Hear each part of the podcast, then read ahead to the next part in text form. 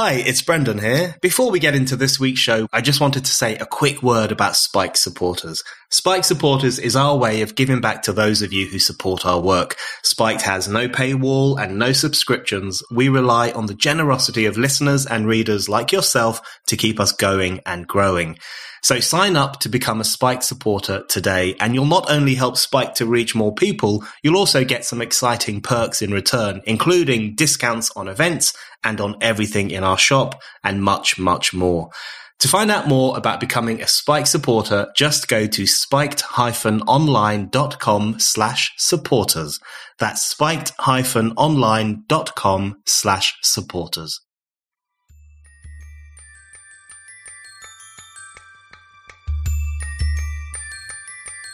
What I do think that the government's majority is precarious, but I think British politics is in a state of flux now. And if I if I were entering it and I was cynical and I had no ideology or principles, I would join Labour, not the Conservatives, because there is a broken, empty husk of a party that you could do anything with. And if your if your message is sufficiently radical, anti-Westminster, and clever enough, I think you could take this country in any direction you wanted to go. Hello and welcome to the Brendan O'Neill Show with me, Brendan O'Neill. This is a podcast in which an esteemed guest joins me to talk about the big ideas, the bad ideas, the problems and the controversies of life in the early 21st century. In this episode, I am delighted to be joined by Tim Stanley. Tim is a historian and commentator. He has been at the Daily Telegraph since 2011 and is now a columnist and leader writer there. He's a regular panelist on Radio 4's The Moral Maze. He's written three books about American history, including Citizen Hollywood, how the collaboration between LA and DC revolutionized American politics. His latest book is Whatever Happened to Tradition, History, Belonging, and the Future of the West. So, Tim, let's talk about your book, Whatever Happened to Tradition. And I want to kick off by asking you, I guess, the most important question, which is how you define tradition. So uh, at the start of your book, and actually throughout your book, you talk about how the contemporary understanding of tradition is often a bit skewed, a bit wrong.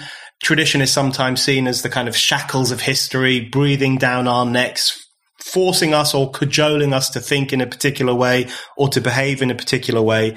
But you argue that actually tradition is a is a living, breathing thing. It can guide us through the present and it can offer a roadmap to the future. So that sounds, that, that's a very dynamic understanding of tradition. So could you just outline for our listeners how you see tradition and why you think some of the contemporary understanding of it is problematic? When we say that something is a tradition, we are saying that something is being passed on. So that in itself is dynamic. We're not just using the word to simply flatly describe something as in, as in its state. We're also describing a process. Now, traditions tend to have durability and depth, and I argue in the book uh, that there are three indicators that you're dealing with a tradition. One is that they plug an individual into a community. Another is that they give us social knowledge that tells us how to behave with each other and how to speak to each other. And thirdly, uh, and most excitingly, uh, tradition creates a bridge to the past so that the individual doesn't just live in the present, but is conscious of the past.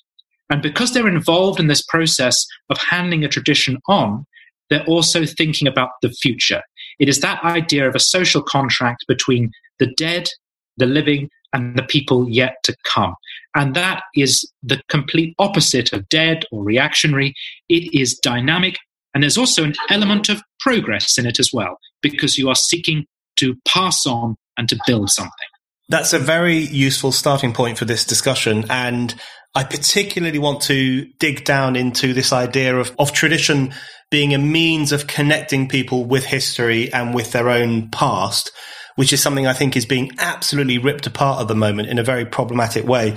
But before we get onto that, I just want to, just on this question of how we understand tradition, I wanted to ask you if you accept that while there is this dynamic appreciation of tradition and the role it plays in our lives, as you've outlined, and as you outline very well in your book, at the same time, there is also such a thing as the dead hand of tradition, where where traditions are followed because they are traditions, because they are seen as having been established for a long period of time. So, is there a is there a conflictual uh, situation with tradition, where on the one hand it can play the role you've just outlined, and which we will dig down into further, but on the other hand, it can sometimes become an oppressive force and one that is we are unwilling to question precisely because of its historical uh, existence. I agree with that. Uh, and, and, that is that is a tension within the book itself. Mm. Uh, for a tradition to work, it needs to defer to authority because you've got to trust in the authority of the person passing something down.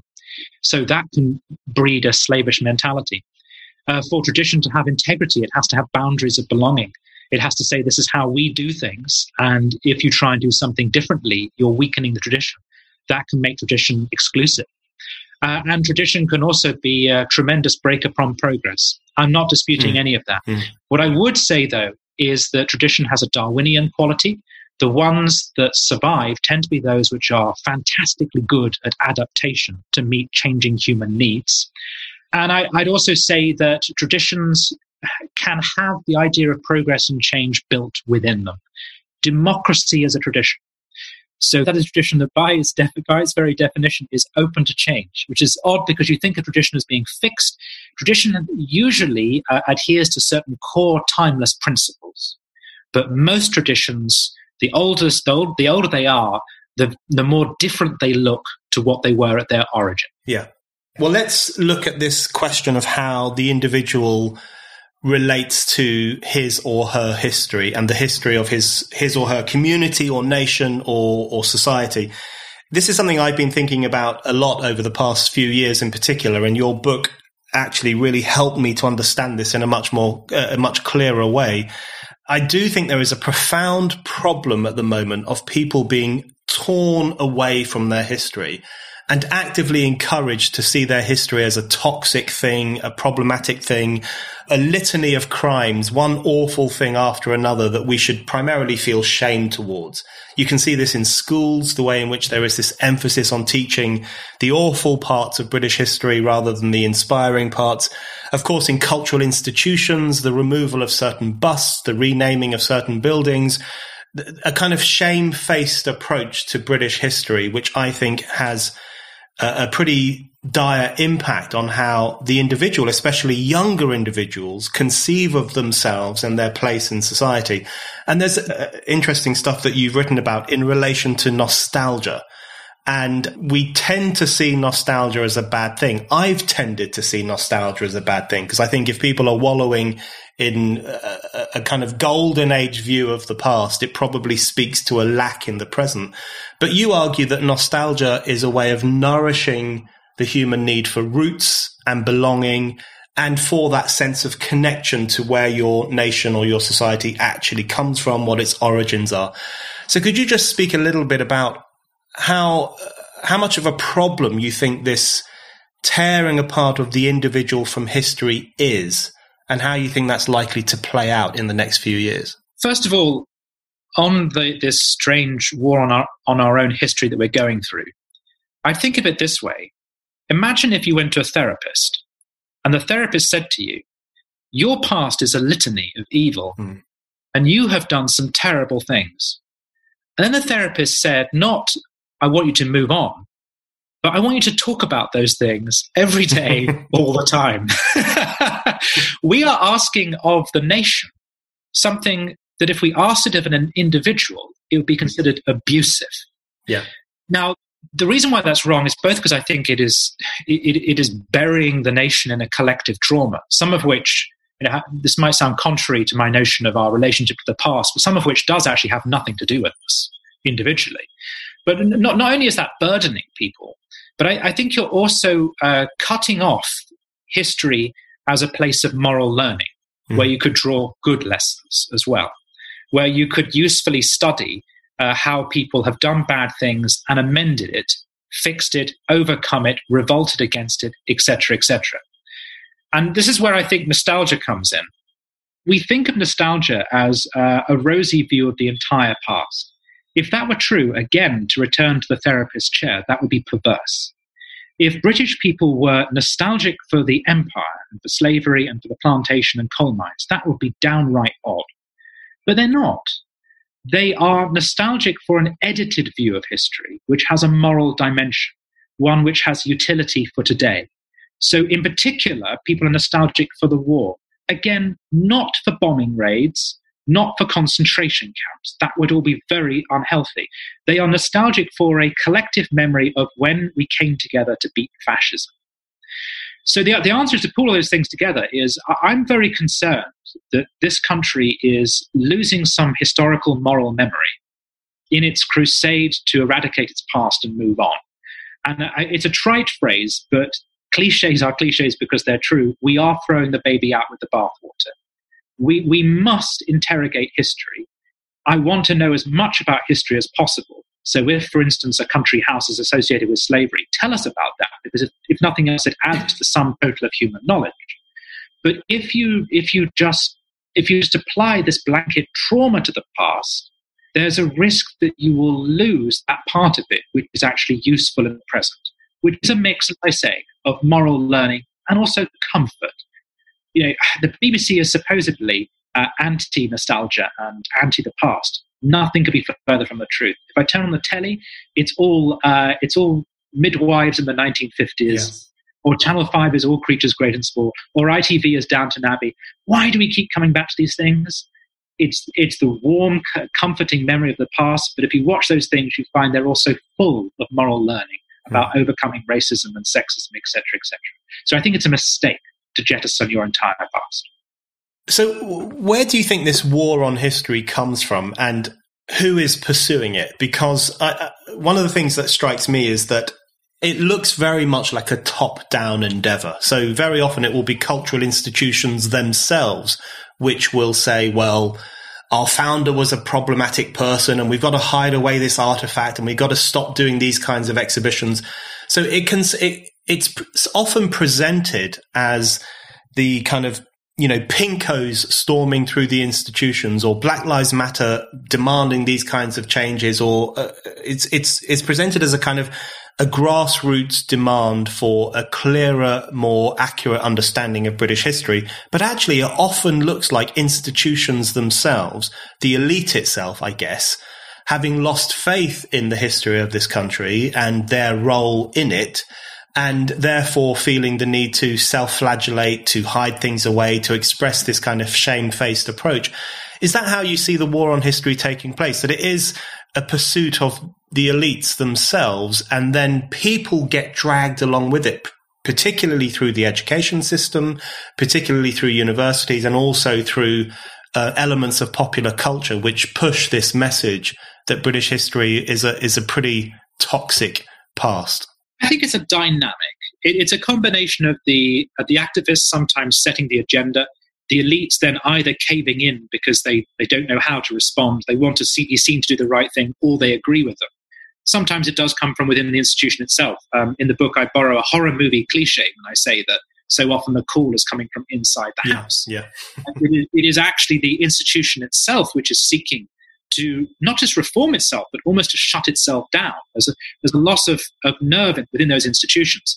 Look, I, I think there is um, there is a bogeyman right wing view of culture war, which is that there's this tiny Bolshevik party mm-hmm. of Black Lives Matter, Green people, and trans activists uh, who are, are, driving the agenda and taking everything over. They're, they're colonizing the institutions and all that sort of thing. It's, it's way more complicated than that. It is part of a long term uh, loss of nerve of the elite. It is part of an even longer uh, facet of Western identity that we're very critical of our past and we're constantly interrogating it. And I think we need to talk about capitalism and consumerism and the transformation of this, uh, of what, what we call woke into a consumer product in the way that green has become a consumer product. Um, that there is a market logic to some of what goes on at universities or within institutions. They are chasing where they feel the market is going and where and they're chasing what they think will drive their customer base. So it's it's not just activists driving it. It's a, it's a it's an, a coalition of forces. I really agree with that. And I think very often the right wing critique of wokeness precisely through being so narrow and focusing on the allegedly tyrannical role played by small groups of activists, it misses the broader historical picture, which is one in which there has been this long coming loss of nerve amongst the Western elites and including the British elite and a, kind of turn away from their traditions, a turn away from the gains of history and this kind of embrace of a self-loathing culture. And that's gone hand in glove with how uh, capitalism works. Capitalism partly drives that process because capitalism needs novelty and it needs to be creating a, a, lots of goods and encouraging people to think they need to buy them to move on to the next thing. Uh, one thing that really frustrates me about conservatives is they, they think universities have just been are, are ruined by being colonized by, as I say, a sort of Bolshevik vanguard party of academics. If you speak to academics, and I've got loads of academic friends, they will tell you that this institution has been ruined by being marketized, by being turned into a consumer product. The student uh, is there to buy a product they possibly don't need, they're paying over the odds for, and they are moving in a culture which is woke and they have demands and they expect to see them met. And lecturers hate this as much as Tory MPs do. They don't realize how much they've got in common. So let's talk about capitalism and consumerism, two very large topics that we will not do justice to, but we will try our best. One of the criticisms that's made of the Conservative Party by sections of the radical left are, is that they are free market fundamentalists. Now, I don't think that is true anymore, but it may well have been true in the past, particularly in the 1980s, particularly during the Thatcherite era. And uh, one of the things that you've written about and you write about in the book is the tension between the Thatcherite pursuit of profit, the profit motive, the free market ideal, the tension between that and uh, traditional conservatism and conservatism as an idea, as a political idea, which is about conserving traditions and uh, giving people a sense of, of belonging in society, whereas Thatcherism tended to be a far more radical dislocation of some of those things to the aim of reforming society in a particular direction.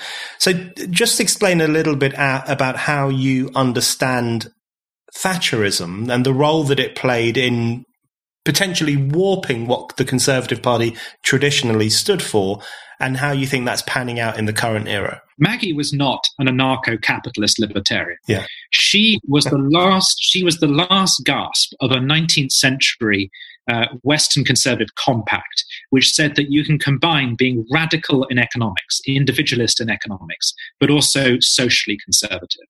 And in fact, through her Methodist heritage, she truly believed that if you gave people free choice, they would choose to do the right thing and they would choose to live like a Methodist. And she also believed that what she was doing through her economic reforms was nothing revolutionary so much as she was turning the clock back on the real revolution, which was the imposition of socialism in the 1940s. So in her head, she was a conservative.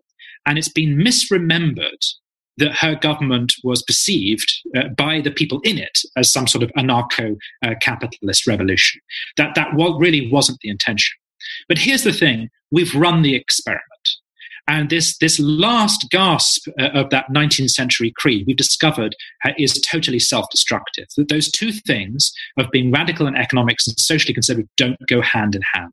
Because what you do is you, you end up maximizing market forces which are disruptive, so globalization, deregulation of the banks. And you also encourage in people an aspirational quality, uh, an individualism, which works against those things that are supposed to be important to traditional conservatives like family and community. And you only have to look at the, the nature of culture today uh, after 20 or 30 years of Thatcherism and Blairism to see that the capitalist revolution that she unleashed has eroded those very things that conservatives are supposed to be fond of. Now, so many conservatives have interviewed me in the course of writing this book, and they say to me, Is Boris Johnson really a hmm. conservative? Mm. It's a question that comes up time and time again. They think he's not because he's not a Thatcherite. My answer is no, he is a conservative. It's Maggie who wasn't. She intended to be, but the effect of her policies were not. Whereas what Boris is doing is actually returning to a sort of Disraelian position um, of saying we need a little bit of state intervention to protect the things that matter more to us than making money. On that question, I want to ask you about the role that Brexit played in this, because one thing that you've argued is that Brexit, in some ways, is the end of or the death knell of the Thatcherite era. Everything that's come since 1979 and since 1997, which has been this emphasis upon the importance of market relations, the importance of uh, the, the individual only becomes important really in vis-a-vis his or her relationship with the market and what they do in, in that realm. All of that we've lived through over the past few decades. And then along comes Brexit, which is wildly misunderstood by sections of the chattering classes as a statement of racism, a statement of xenophobia, or nostalgia for empire. And as you've said earlier, it's not as if British people are running around being nostalgic for controlling the world. But you argue that uh, convincingly, I think, that Brexit actually was almost like a stop sign to some of those trends of the past 30 or 40 years. And it was people trying to recover a sense of community and solidarity and most expressly a sense of the coherent nation state against those kind of post border globalizing forces and individualizing forces. So how important do you think Brexit has been in nipping in the bud some of those problematic trends in the Conservative Party from the 70s and the 80s? And also perhaps in giving Boris Johnson the energy to be the kind of conservative that you, you argue that he is. If the two trends since the 70s are social liberalism and economic liberalism, individualism married to markets, then Brexit within the Tory party has knocked on the nose those two wings. So if you take the social liberals as the sort of Cameroon people, well, Brexit's popped them on the nose because they were against Brexit. And they think wrongly, but they think Brexit is nostalgia and reaction and all that sort of thing.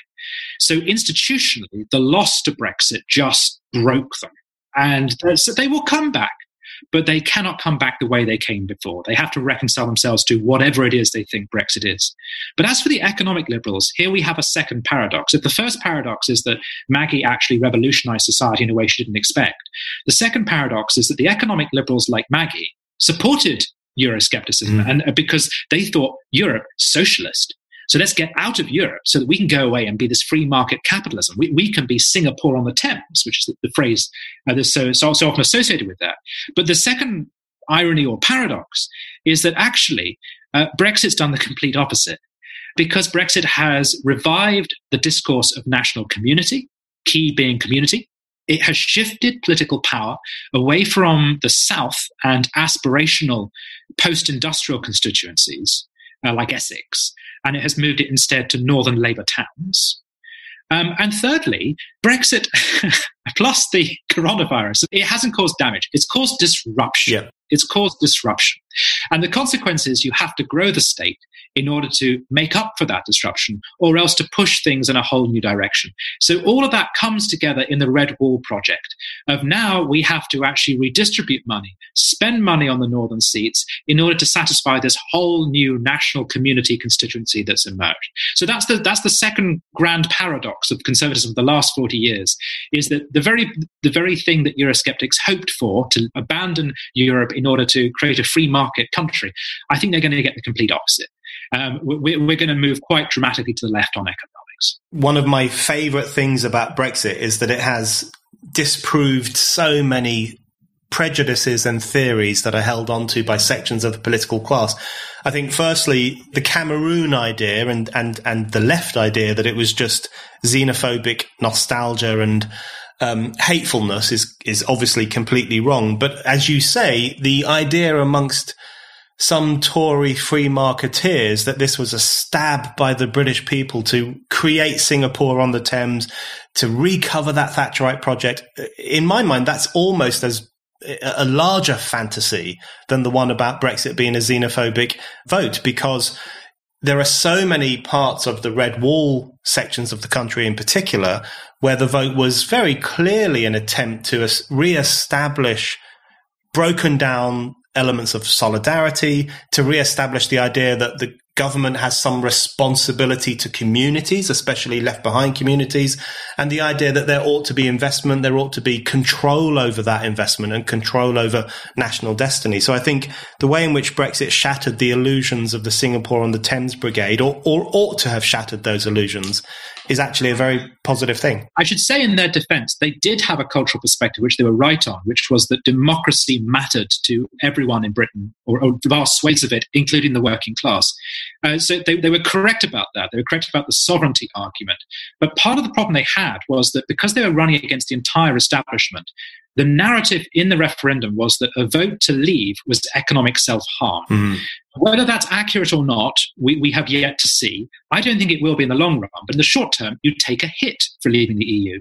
So, in other words, the people who really base their politics upon making people richer for the last 40 years by cutting their taxes and growing the economy, overnight found themselves on the same side as those who said growth doesn't matter and they found themselves against an, uh, the establishment which said you need to stay in the EU in order to remain wealthy. So, so in other words, I, I think they've accidentally found themselves in that position, and I have sympathy with them, and, and they're not wrong on everything. But they, they need to recognize now that the economic argument has changed because of their victory.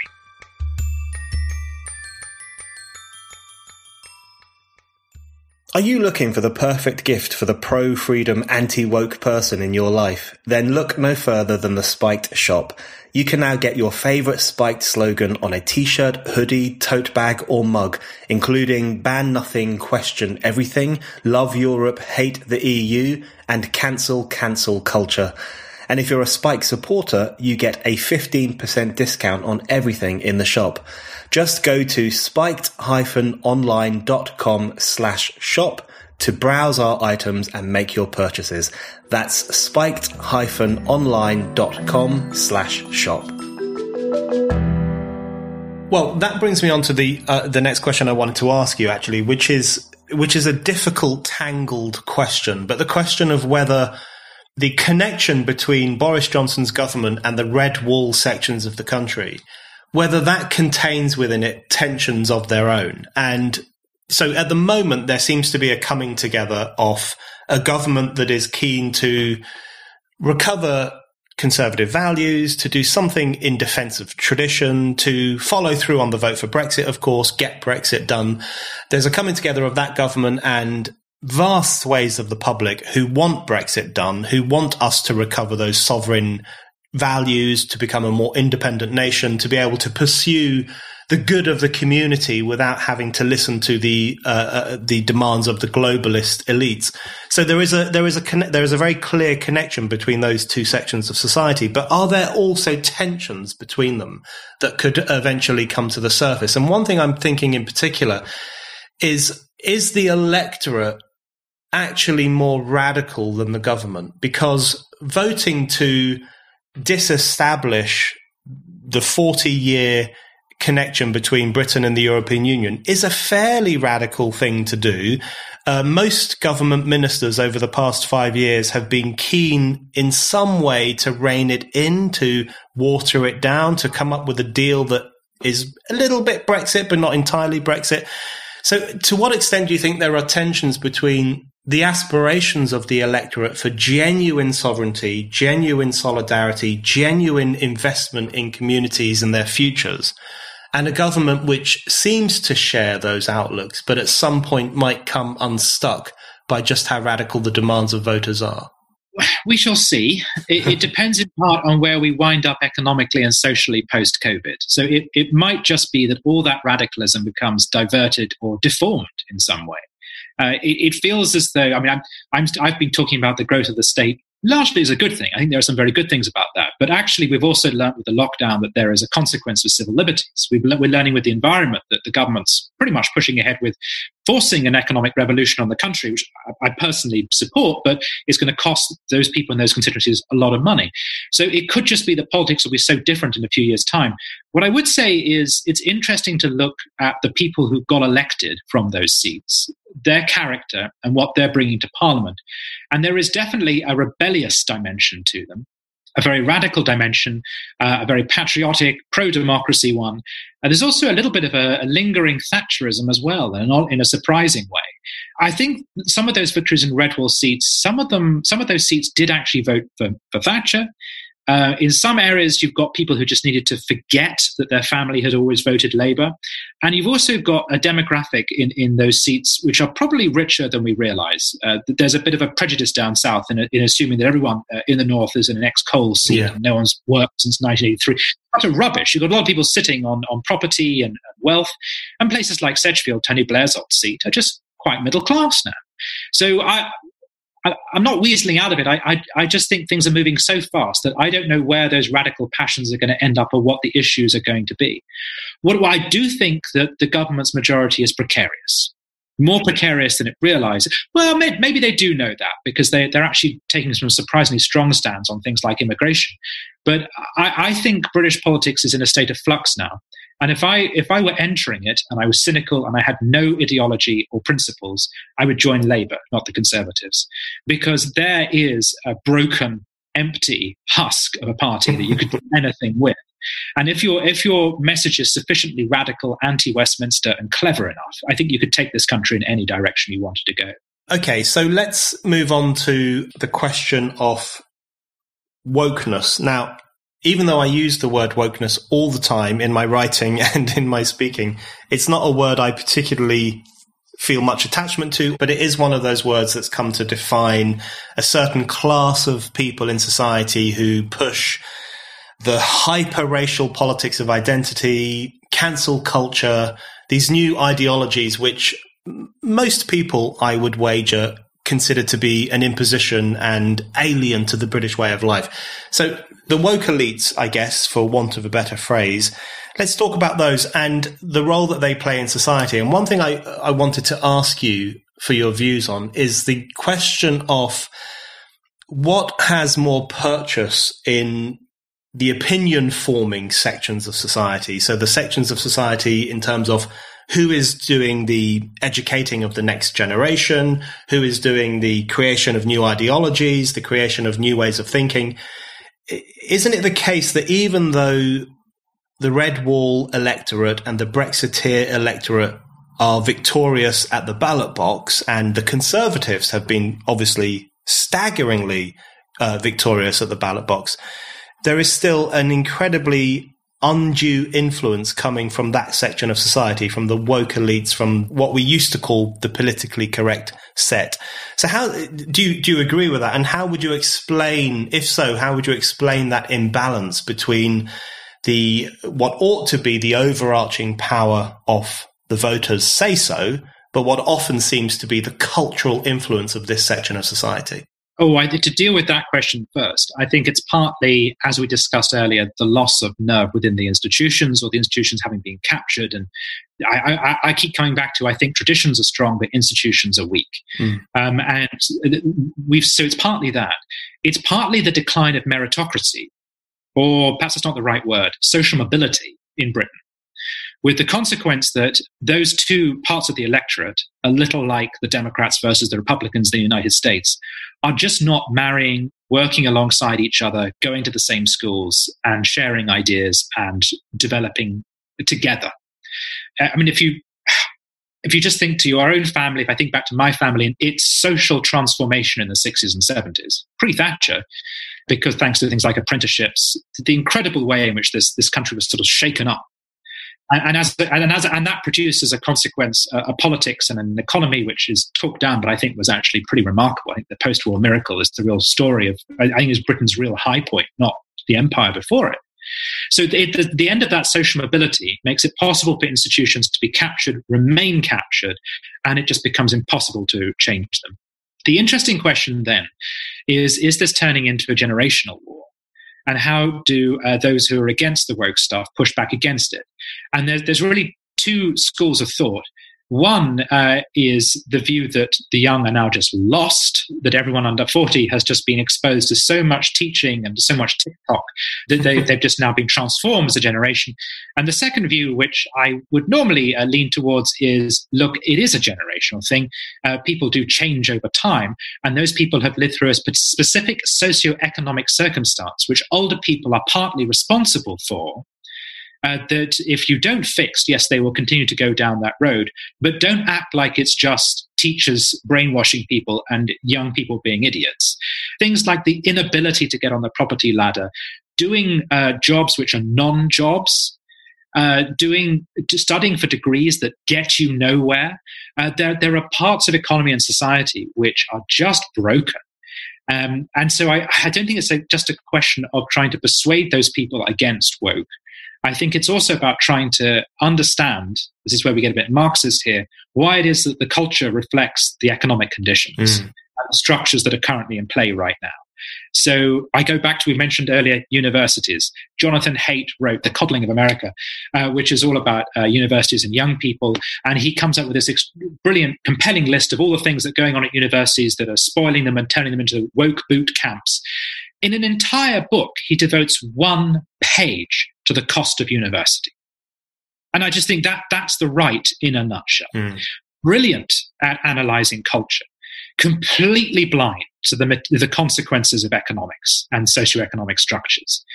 So I would say that one, aside from beating woke on the ideas, I think you've also got to change the socioeconomic conditions that push people towards woke. Mm.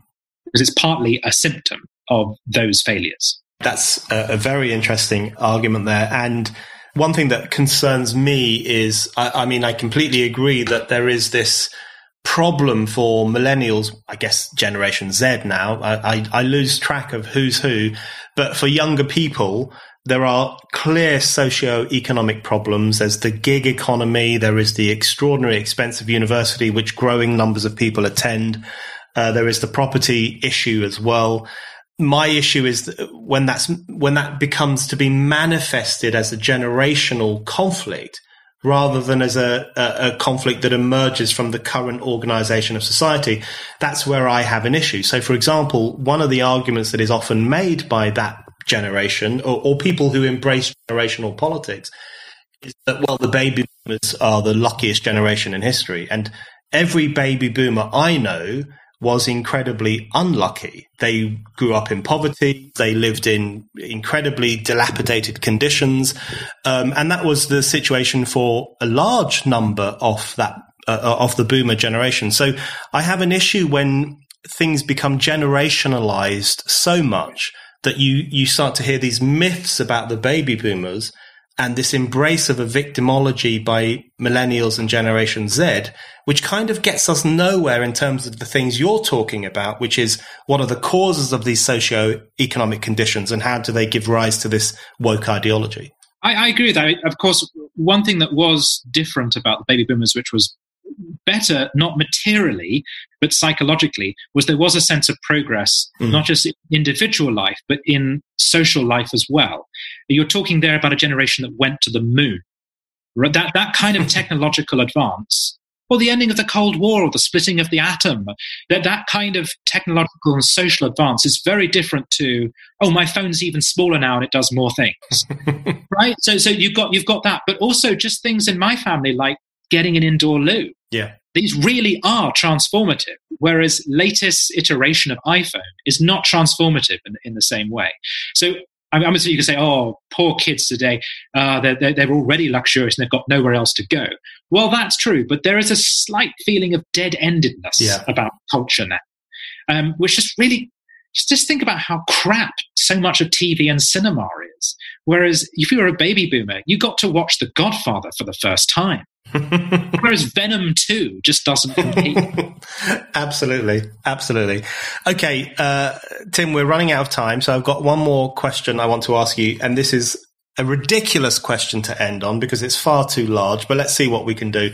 One of the things you talk about at length in the book and in other, uh, other places where you've written as well is the aggressive individualism of the 21st century, and in fact the late 20th century, and the uh, problematic role that has played in terms of tearing down some of those old ideas of social solidarity, community solidarity, the importance of connection, and all those things. And one question I wanted to put to you is, is it the case that there is necessarily a contradiction between individualism and social solidarity, or is the problem the form that individualism currently takes. So, for example, I could easily envisage a society in which if there were strong institutions of solidarity, for example, the church, trade unions, working men's clubs, all those old institutions of solidarity that brought people together, uh, you could easily see a situation in which in those circumstances, individualism would be a positive thing because stronger individuals would be more likely to want to connect with their society, connect with their community, make an impact on their community. Isn't the problem right now not necessarily individualism, but the existence of, I guess, individuation as a compensation for the lack of any form of social connection or any form of social solidarity. So sh- shouldn't we argue for not only the re-establishment of social forms of connection, which I am very much in favor of, but also for a genuine sense of individualism, which is confident, engaged, socially minded, liberal minded, rather than narcissistic and obsessed with one's identity. Yes.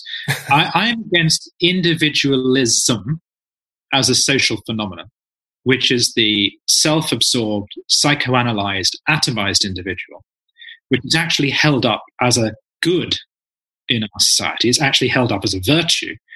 Um, I'm against that. I'm pro individual, and I believe that the individual can flourish best when society and the collective is strong. When you have, for instance, a generous welfare state, that means if you are unemployed, you don't fear to starve. Well, the individual is strong. So you have a collective good, a social good, which, the, which benefits the individual. So I, I, don't, I don't see those two things as being in tension. On the contrary, almost all traditions offer in some way the hope of enriching the individual. But as part of a contract, that's where the morality is different from the contemporary world, where we simply measure things in my degree of freedom from? How liberated am I, either from things or to do things?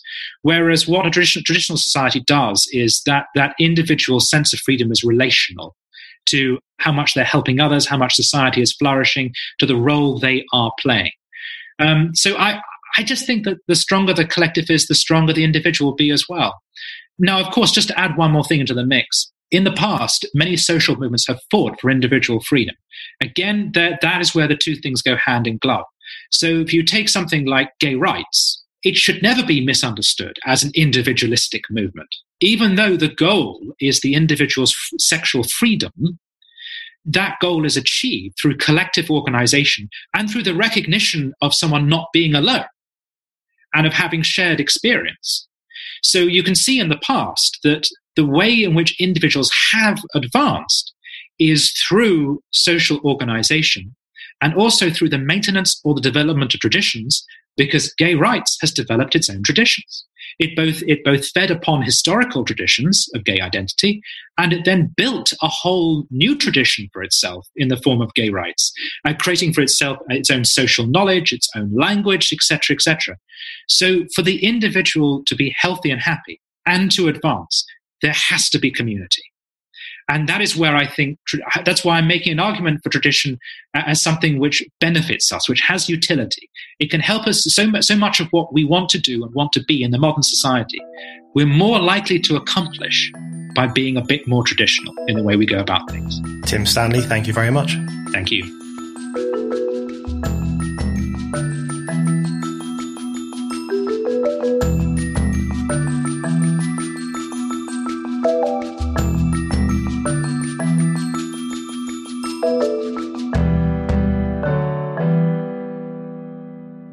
Thank you for listening to the Brendan O'Neill Show. We'll be back with another guest and more discussion. Don't forget to subscribe. And in the meantime, keep reading Spiked at www.spiked-online.com.